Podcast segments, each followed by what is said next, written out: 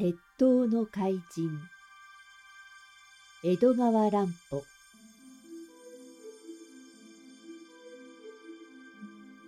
探偵七つ道具。広田青年はあっという間に穴の底に落ち込んで何かにひどく腰をぶっつけたかと思うとそのまま気を失ってしまいました。それからどれほど時間が経ったかわかりませんがふと気がつくと辺りは真の闇で倒れた体の下は硬いコンクリートの床でした。腰の痛さをこらえて少し起き直り手で辺りを探ってみましたが何の手応えもありません。案外広い地下室です。広田はこのまま暗闇の中で飢え死にしてしまうのかと思うとガタガタ体が震えるほど怖くなりました。まるで厚い黒ビロードの切れで目隠しでもされたような暗さです。その時です。広田は飢え死によりももっと恐ろしいことに気がつきました。地下室には何かがいるのです。かすかに何者かの動いている音が聞こえます。そいつがじりじりとこちらへ近寄ってくるらしいのです。広田はぞーっとしました。骸骨模様のある大カブトムシを思い出したからです。あの恐ろしいカブトムシがこの真っ暗な地下室に待ち構えていて広田に危害を加えようとしているのではないでしょうか。ガサガサとはっきり聞こえます。こちらへ這い寄ってくるのです。その音がだんだん大きくなってきました。もう1メートルほどのところへ近づいているのです。誰だ？そこにいるのは誰だ？広田は思わず大声を立てて身構えをしました。すると不思議なことに怪物が人間の言葉で答えました。高橋さんのうちの広田さんでしょ？僕ですよ。僕ですよ。僕って誰だ？こちらはまだ油断しません。飛びかかってきたら取っ組み合いをするつもりで身構えしています。怪しいもんじゃありませんよ。小林ですよ。明智探偵の少年女子の小林ですよ。ほら、触ってごらんなさい。広田は手を伸ばして触ってみました。毛織の学生服の手触りです。金ボタンもついています。だんだん上の方へ手をやると、少年らしい柔らかい方がありました。ああ、それじゃあ君は小林くんか。本当に小林くんだろうね。偽物じゃないだろうね。広田は明智探偵の偽物に懲りているので念を押しました。偽物じゃありませんよ。偽物だったらこんな地下室に閉じ込められているはずがないじゃありませんか。ふーん。すると君も悪人のためにここへ落とされたのか。そうですよ。あいつ、なんて変装がうまいんだろう。僕も本当の明智先生だと思って油断したのです。そして落とし穴へ落とされてしまったのです。明智探偵事務所には元からこんな落とし穴があったの？ええ、あったのです。先生は悪人を捕らえるためにこの落とし穴を作っておかれたのです。それをあべこべに敵に利用されたのですよ。それじゃあ本当の明智さんはどこにおられるのだろう。まさか明智探偵まで敵の虜になったのじゃあるまいね。二三日旅行中なのです。別の事件で大阪の方へ行かれたのです。今日か明日お帰りになるはずだったので、僕は偽物に騙されたのですよ。あいつが先生とそっくりの顔とそっくりの服で、今帰ったよって入ってきたものですから。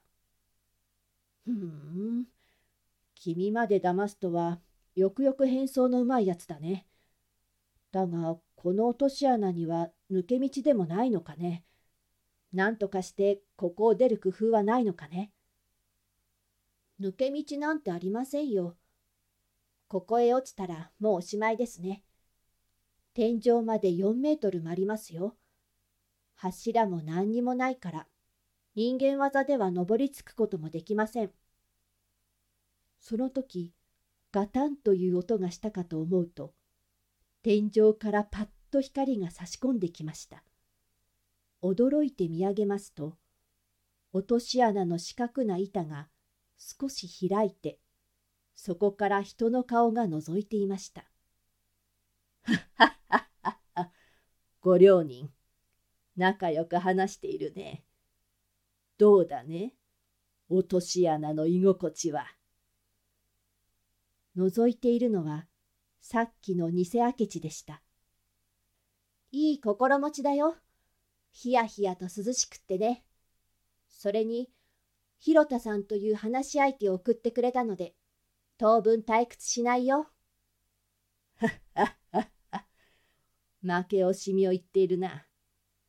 だが安心したまえ。君たちを殺しやしない。こっちの仕事の済むまで、二三日の辛抱だよ。二三日で飢え死にするわけもないからね。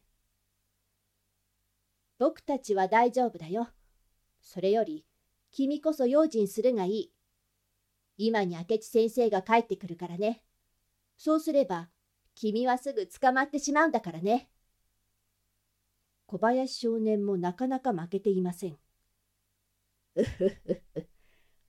まあ熱を上げているがいいさ。俺の方の仕事は、これからすぐ始めるんだからね。明智先生、間に合えばいいがね。まあ、その暗闇の中で、二人で仲良く話でもしていたまえ。それじゃあ、あばよ。そしてパタンと蓋を閉め、留め金をかけてしまいました。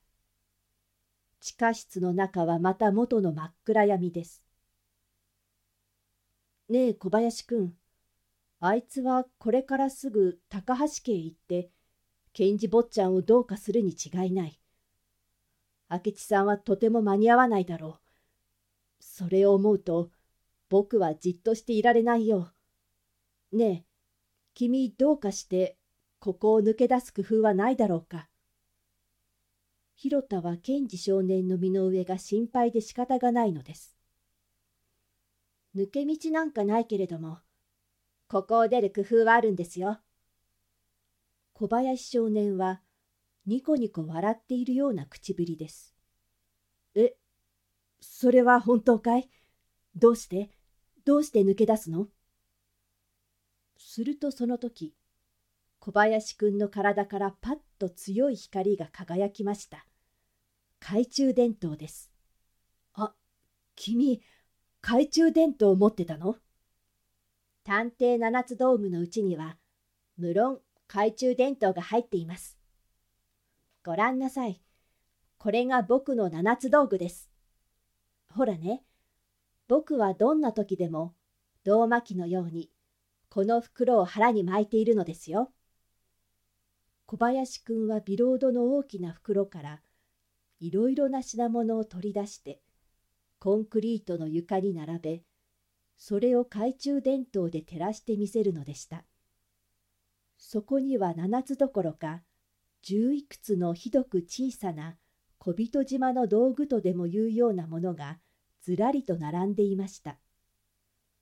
手のひらに入るような小型写真機指紋を調べる道具黒い絹糸をより合わせて作った丸めれば一握りになる縄ばしごのこぎりややすりなどのついた万能ナイフ虫眼鏡錠前破りの名人が持っているような万能鍵束それからなんだかわからない銀色の30センチほどの長さの太い筒など小林少年はその銀色の筒を手に取って妙なことを言い出しました。